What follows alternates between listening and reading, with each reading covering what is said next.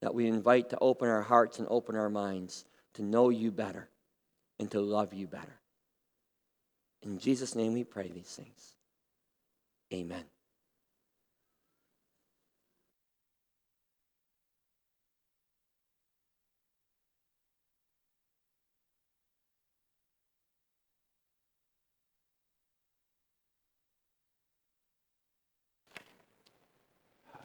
Good to be with you all this morning.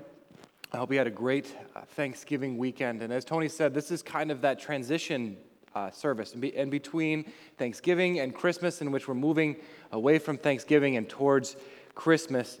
And, uh, and what we're going to talk about this morning, I think, works well in that transitionary period. We've just come out of a time uh, in which we spent this weekend probably with our families, with people we care about, or our friends. Uh, and we're going to move into a season where we're going to continue to kind of focus on on that, uh, right? The, this Christmas season is about, is about family, it's about being with people we care about, it's being, whether, whether it's family or friends or whatever it may be. And so, what I want to share with you is, this morning is a, is a passage that's kind of been on my heart for the last probably three or four months. I, it's a passage that I had read over many times before, that I had, I, I had as I read through the Bible, I've probably read it dozens, if not more than that. Um, but it was one that I was, was able to kind of brush over for, for most of, of the times that I read it. Um, and, but when I was preparing for a Bible study on Philippians, uh, this passage, I read it again, and, and it kind of got stuck. I don't know if you ever have that when you're reading through the Bible. You might be a, with a passage and it, you read over it hundreds of times, but then all of a sudden you read it anew and it just kind of lodges itself in there and you can't shake it. Um, that's this passage for me, and it's kind of been stuck on me for a few months, and, and it kind of started to shape how I see a lot of different things. So I hoped I can share it with you this morning, and hopefully it will do something similar to you as well. Now, the passage that we're going to be looking at this morning is Philippians 1 9 through 11. So if you've got a Bible, open it to that passage. We're going to be there the whole time. Now, this, this passage is relatively short. It's only a few verses long, but it's jam packed, I think, with insight and things that can really uh, impact the way that we, that we interact with each other, that we interact with God. So, if you've got your Bibles open, let's read Philippians 1 9 through 11. And it says this It says, This is my prayer, that your love may abound more and more in knowledge and depth of insight so that you may be able to discern what is best and may be pure and blameless for the day of Christ, filled with the fruit of righteousness that comes through Jesus Christ to the glory and praise of God. Now, at first glance, you may understand why I was able to read over it so quickly for so long, but I think when we really start to unpack it, I think you're going to find some really neat things in there. And the passage begins by saying this it says, And this is my prayer.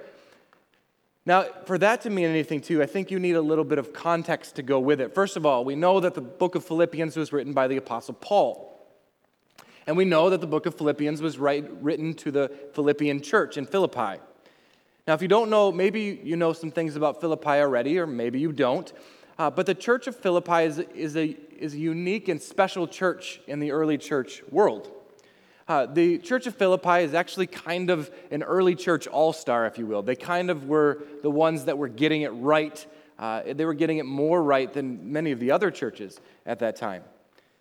It also has an exciting history of how it even began. So, in uh, Philippi was kind of a minor city in the world for most of its history. It was actually founded by Philip of Macedonia, who you may know or may not know. Uh, you probably know his son better.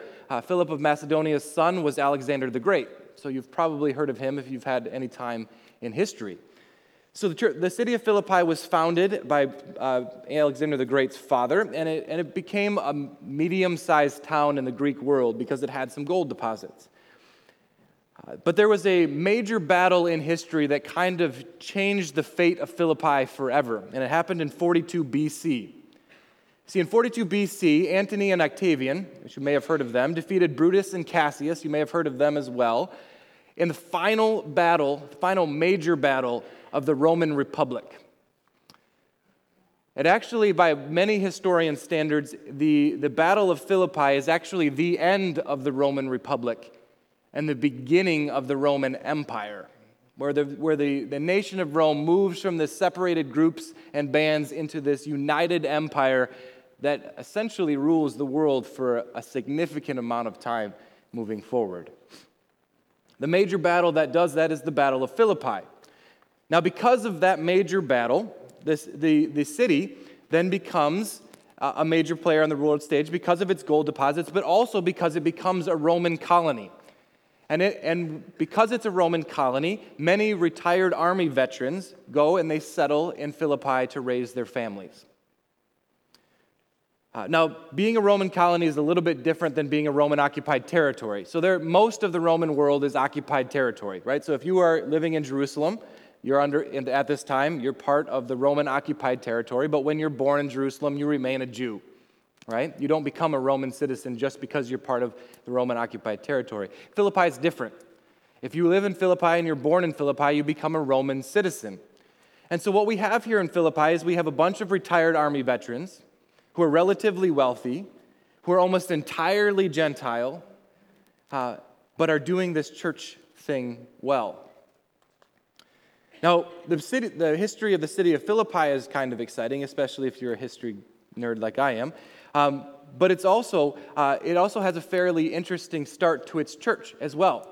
Uh, we get a detailed description of how the church of Philippi begins in Acts 16. Now, I don't have time to read Acts 16 this morning, but I recommend that you do, whether you do it tonight or, or sometime this week. Uh, there's in the, in the book of Acts, we get, we're told how the book of Philip, or how the church of Philippi uh, comes around. Um, I'll give you the 10,000 foot picture, though. The church begins with a woman named Lydia. You may have heard of her before. She's a wealthy woman in the, in the city of Philippi. She sold purple cloth. And she, uh, the church begins there, and she apparently does a very good job spreading the word after Paul is forced to leave Philippi. Uh, he, was, he was there, he got arrested, he ends up having to leave. And so Lydia works with her house and begins to grow this church. And then, like I've said a couple times already, then the church becomes an early church all star, most primarily because of their generosity. As you read through the Bible, the church of Philippi, on a number of occasions in the Bible, supports the beginnings of the church all over the ancient world, and also the apostles, both financially and physically. They help Paul on more than one occasion. And even though they're a church ex- consisting of almost exclusively Gentiles, they collect the largest offering for the church of Jerusalem when they're star- starving. So you may be wondering, okay, that's great, history is nice, but what does that have to do with the passage that we're talking about this morning? And I think it's significant that when we understand where we're coming from, we realize what verse 9 means, the beginning of where we read.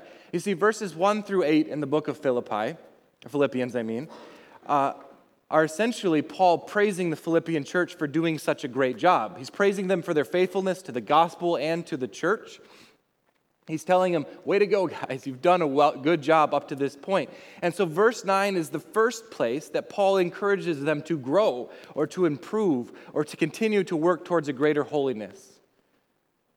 And he says that his prayer for them is this He says, This is my prayer, that your love may abound more and more in knowledge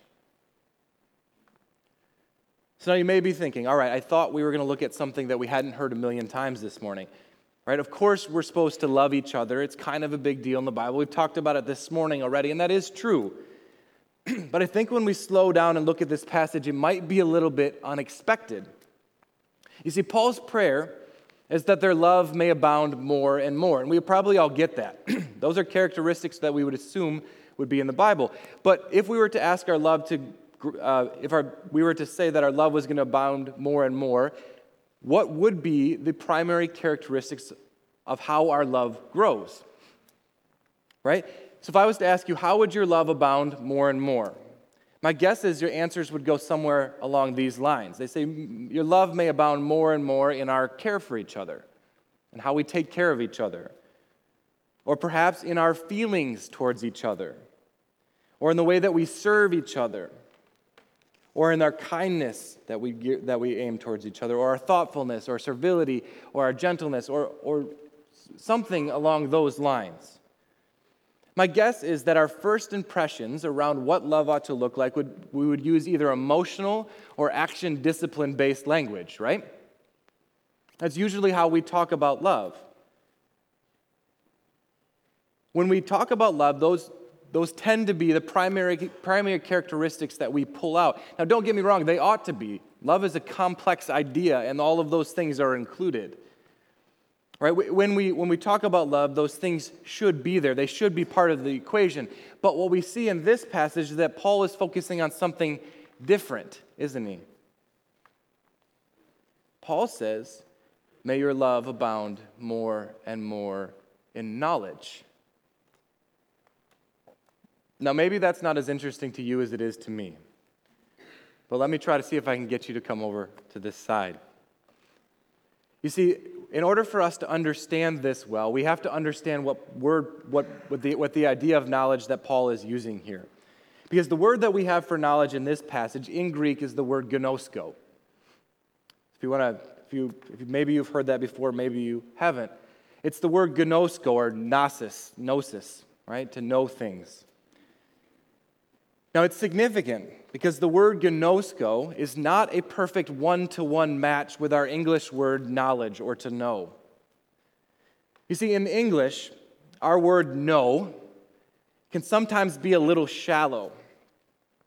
Right? In most cases, to know something or someone is to be able to intellectually recall them or facts about them or it, right?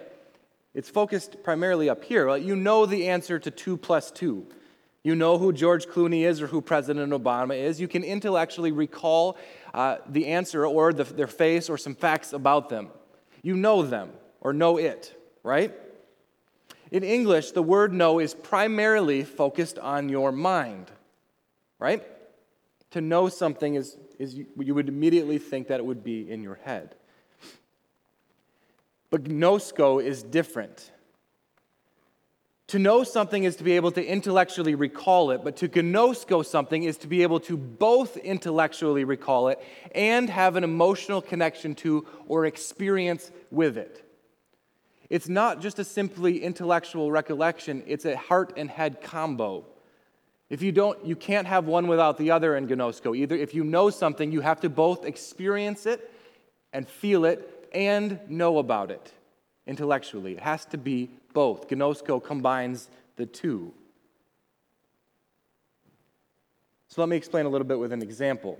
I know who the president is, but I don't gnosko him at all. I have some intellectual facts about him. I know his policies. I've heard his speeches, but I don't have any true heart connection to him. And I don't have any real experience with him. I haven't met him. I think that would be interesting, but I have never done that. I know who the president is, but I don't gnosko him. Now, on the other hand, I do gnosko my wife. Now, in similar ways to the way I know the president, I can tell you some attributes about her. I can tell you that she has brown eyes and reddish hair. I can tell you that she's funny and intelligent. But I know her more than that.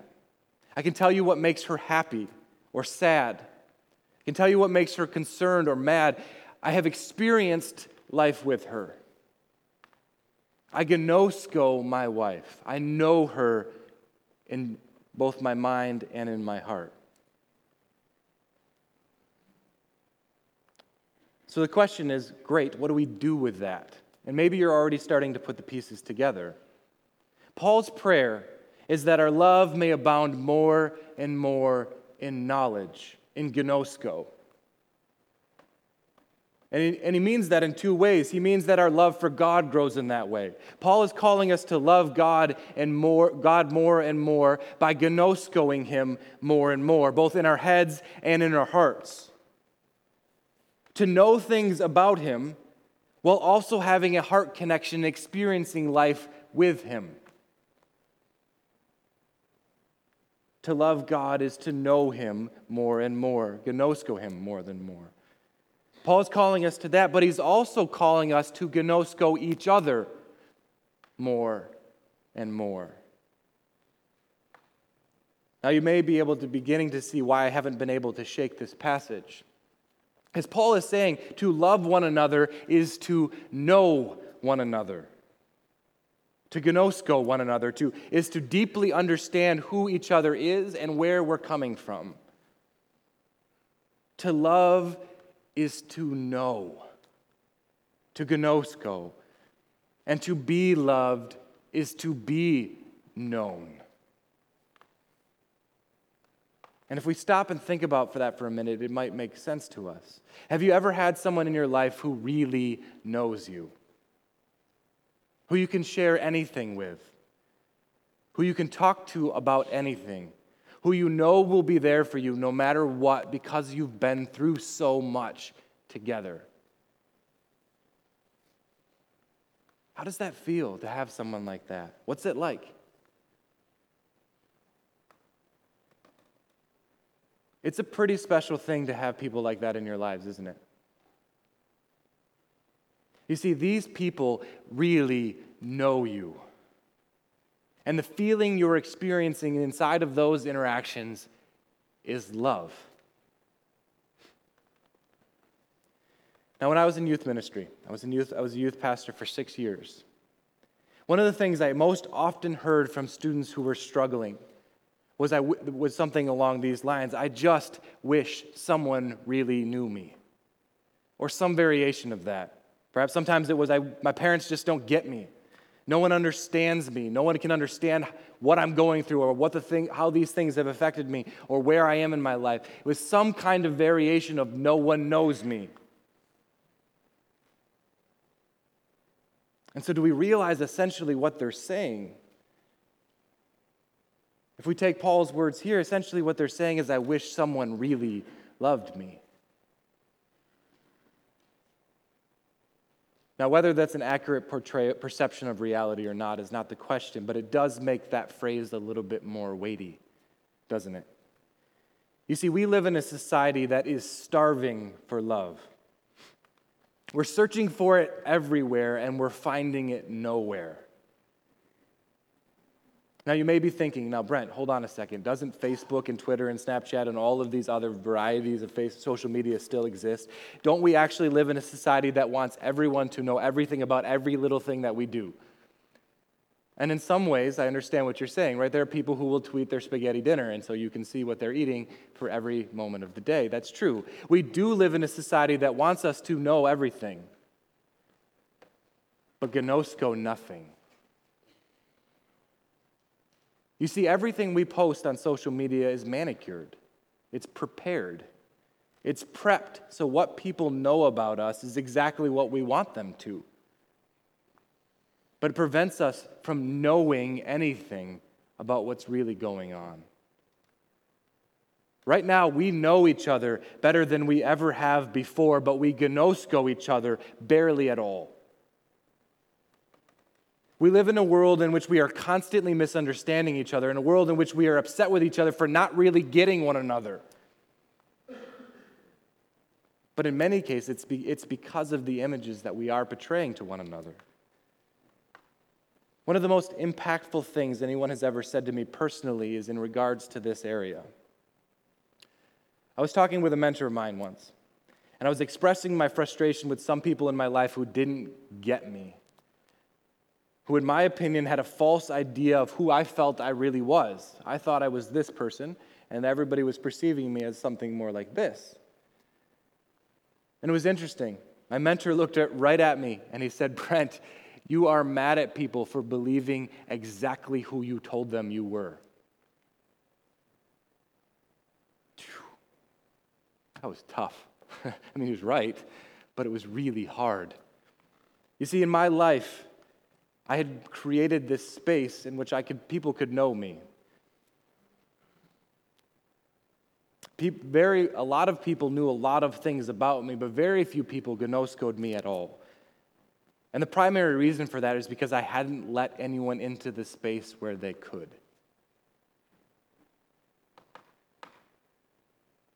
And so the question that we need to ask ourselves this morning is this How well are we loving each other? It's the question that stuck with me when this passage got stuck in and couldn't leave. I had to ask myself, how well am I loving those around me? And the second part of that question is, how well are we allowing people to love us? Or how well am I allowing people to love me? Another way to put that is, how well do we know each other? Why this was so convicting to me is I had to ask myself that question Brent, how well do you know those around you? Not just know them, but gnosko them. I had to ask myself, how well do I know my spouse? I know her a lot, I gnosko her a lot better than I know a lot of people, but there are, there's a lot of room for growth there. And perhaps you can ask yourself that same question. I had to ask myself, how well do I know my family members, my brothers, my sisters, my parents? How well do I know my friends? Then to shift out of the family unit, and I had to ask myself, how well do I know all of you? How well do I know my church family? Those I am part of the body of Christ with. we can all ask ourselves these same questions. But then it shifts more. How well do you know your enemies? How well do I know my enemies, or those who disagree with me, or those who hate me? Because the Bible is pretty explicit. I'm supposed to love them too.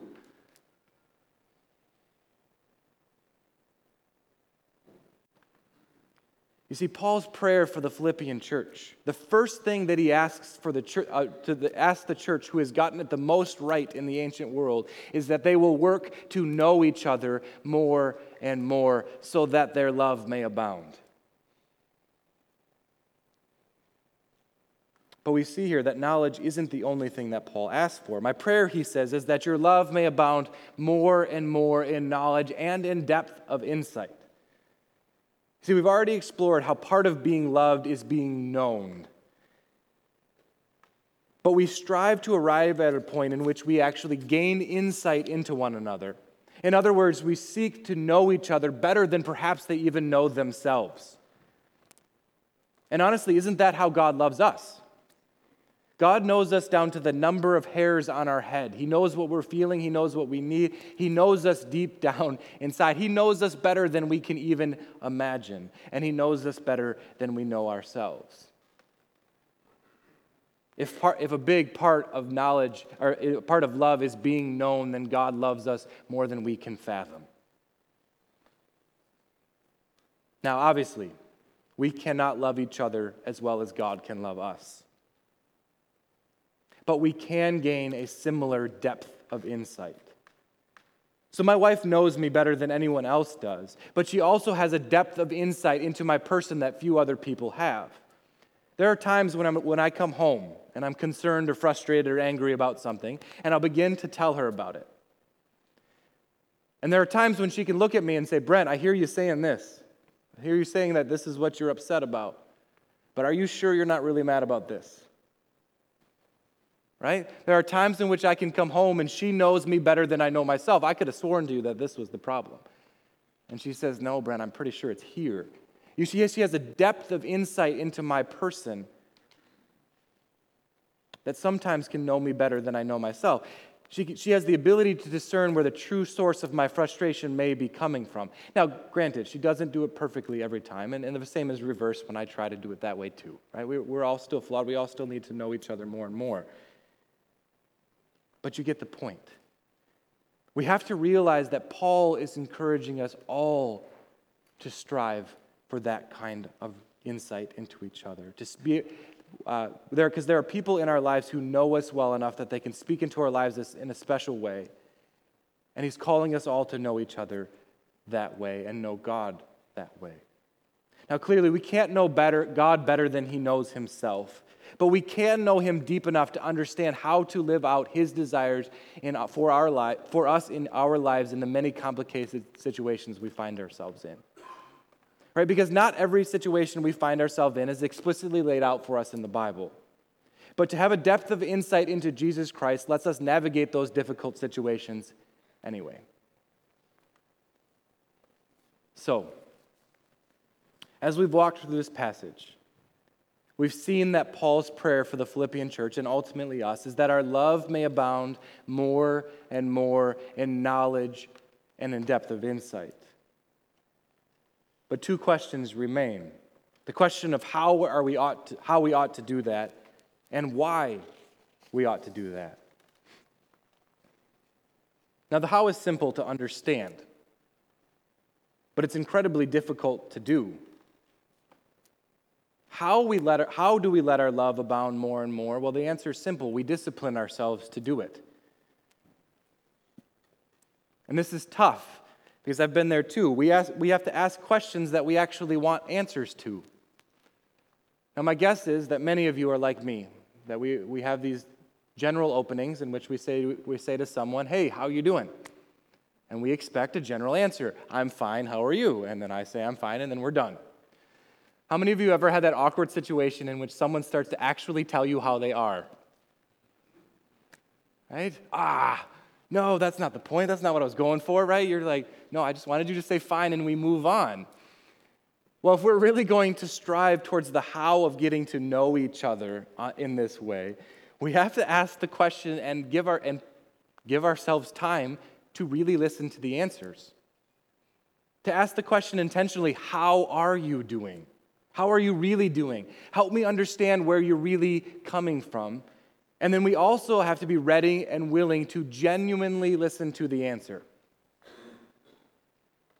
And that's what's so difficult, because that takes time and energy. It requires a high level of humility and openness to honest discussion and even disagreement sometimes. Like we said, the concept is simple, but the practice is very hard. It's a true discipline, and honestly, it's one that I'm not very good at, and probably many of us aren't very good at.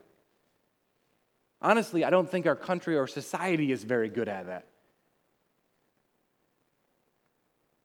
Now, you may be thinking, Brent, it would be impossible for me to know everybody in the way that you're talking about to fully know every single person I come into contact with. We all have limited capacities for personal relationships in our lives, right? We can't love everyone out of the 10 out of 10. But the nice thing is, that's not what Paul's asking for. He's asking that our love may abound more and more. He's asking that we will be constantly working on increasing where we are with each other. The goal isn't necessarily to have everyone at a 10. The goal is to be constantly moving. So, a person that you love at a 1, the goal is to move them to a 1.5 or a 2. A person that you love at a 3 to a 4. You get the point. The, the, the command, the, the, what Paul is telling us to is not to, is not to get everybody up to a 10. That's impossible. We can't do that. It's just to conti- continually keep moving. And so, even though the how of loving each other is difficult, when we understand the why, we realize it's something that we must take seriously. Paul says that his prayer is that, the, is that their love may abound more and more in knowledge and depth of insight. But he goes on and says, so that, and here's the why. He says, so that you may be able to discern what is best and may be pure and blameless for the day of Christ, filled with the fruit of righteousness that comes through Jesus Christ to the glory and praise of God. Why does our gnoskoing of each other need to be ever increasing? Paul says because it's the key to a healthy community. In this context, it's the key to a healthy church.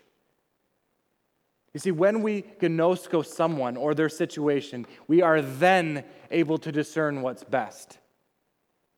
We have to know someone and what they're going through first in order to make an appropriate decision about something. Now, Tony has encouraged us often, said it so many times up here, to lead with love when we speak, to, speak truth to each other. It's one of his phrases that you could probably write down in a Tony phrase book. He says it so often. Lead with love when we speak truth. And so we have to realize that if we as a community want to be able to speak to each, into each other's lives in love, we must first gnosko each other. And it goes beyond that. If we, uh, as a community of Christ, want to speak into the issues of the world, we must gnosko to the best of our ability the people whom we are talking about. You see, when we truly begin to know people, we are forced to engage with them as people rather than ideas or issues. When you know someone, it's impossible to view them as a data point or a statistic. That student that just can't seem to follow the rules or fall in line becomes Jim. That gay person becomes Sue. The refugee becomes loses its data point or, or statistic and becomes a real person. The black person, the white person, the Jew, the Muslim, the immigrant, all of them lose their stereotype and become real people. And if we're going to speak into those situations in love, we have to start there. But the why of this command is not limited to 10,000 feet. It applies directly to the community here as well. We're called to be the body of Christ. We're called to be diverse and different. We're all different, unique parts of the same body. But I had to ask myself when I was when this verse was sticking with me, do we function that way? Do I function that way? If I take an honest look at, the, at, my part in this community, am I growing God's kingdom together as one body or as part of separate communities within one building? I had to ask myself, am I intentionally working to bridge the barriers that separate me from others? Are we working to intentionally bridge the barriers that separate us from each other? And it can, it can play itself out in a lot of practical ways. Do people from Byron Center or Rockford or even out of the state feel as accepted in our community as those who are part of the Grandville community? Do people who grew up, out, grew up outside of the CRC feel welcomed as part of this community here because we're a CRC community?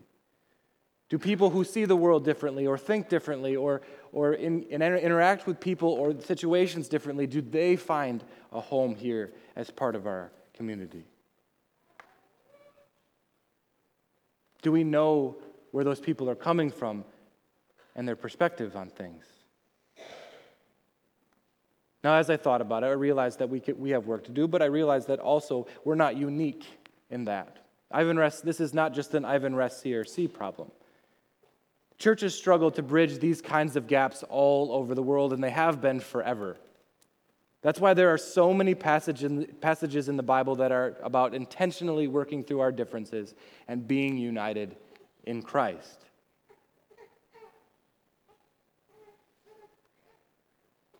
And so, the question we may have remaining is how do we discern the best way to do this so that we can do it in a way that allows us to remain pure and blameless until the day Christ returns. But Paul's told us we allow our love to abound more and more in knowledge and in depth of insight. We discipline ourselves to actually gnosko one another, to understand where those who are different from us are coming from, what they're going through, what their life situation is, who they are as people. We work to move someone from a three to a four or a one to a two. We ask ourselves do I understand where the different people in our body are coming from? Do I know what it's like to be an outsider? Do I know what it's like to be a single mom or someone who's financially struggling? Do I, know, do I know what it's like to be someone who thinks differently or comes from a different place? Do I understand what their motives or presuppositions are? Do I understand why they think the way they think and who they are at their core?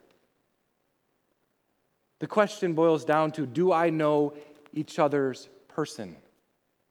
Who each person is and what makes each person tick? Because if we want to love each other, like we are commanded to in the Bible, we have to strive to do this better each and every day. I have to strive to do it better each and every day. Because love is the foundation of the church and knowing is one of the foundations of love. And honestly, it's kind of one of the biggest deals in the Bible. In Matthew 22 34, says this Hearing that Jesus had silenced the Sadducees, the Pharisees got together. One of them, an expert of the law, tested him with this question Teacher, what is the greatest commandment in the law? Jesus replied, Love the Lord your God with all your heart and with all your soul and with all your mind. This is the first and greatest commandment. And the second is like it love your neighbor as yourself. All the law and the prophets hang on these two commandments. And knowing that, Paul writes to us so many years later, later, and this is my prayer that your love may abound more and more in knowledge and in depth of insight. Let's pray. Father God, we thank you for this space that we have. We thank you for this body of believers, this community that we have.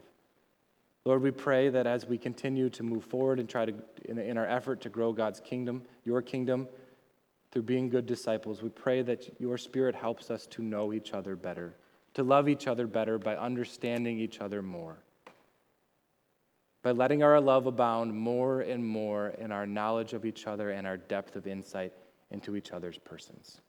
We pray all of these things in your Son's name. Amen.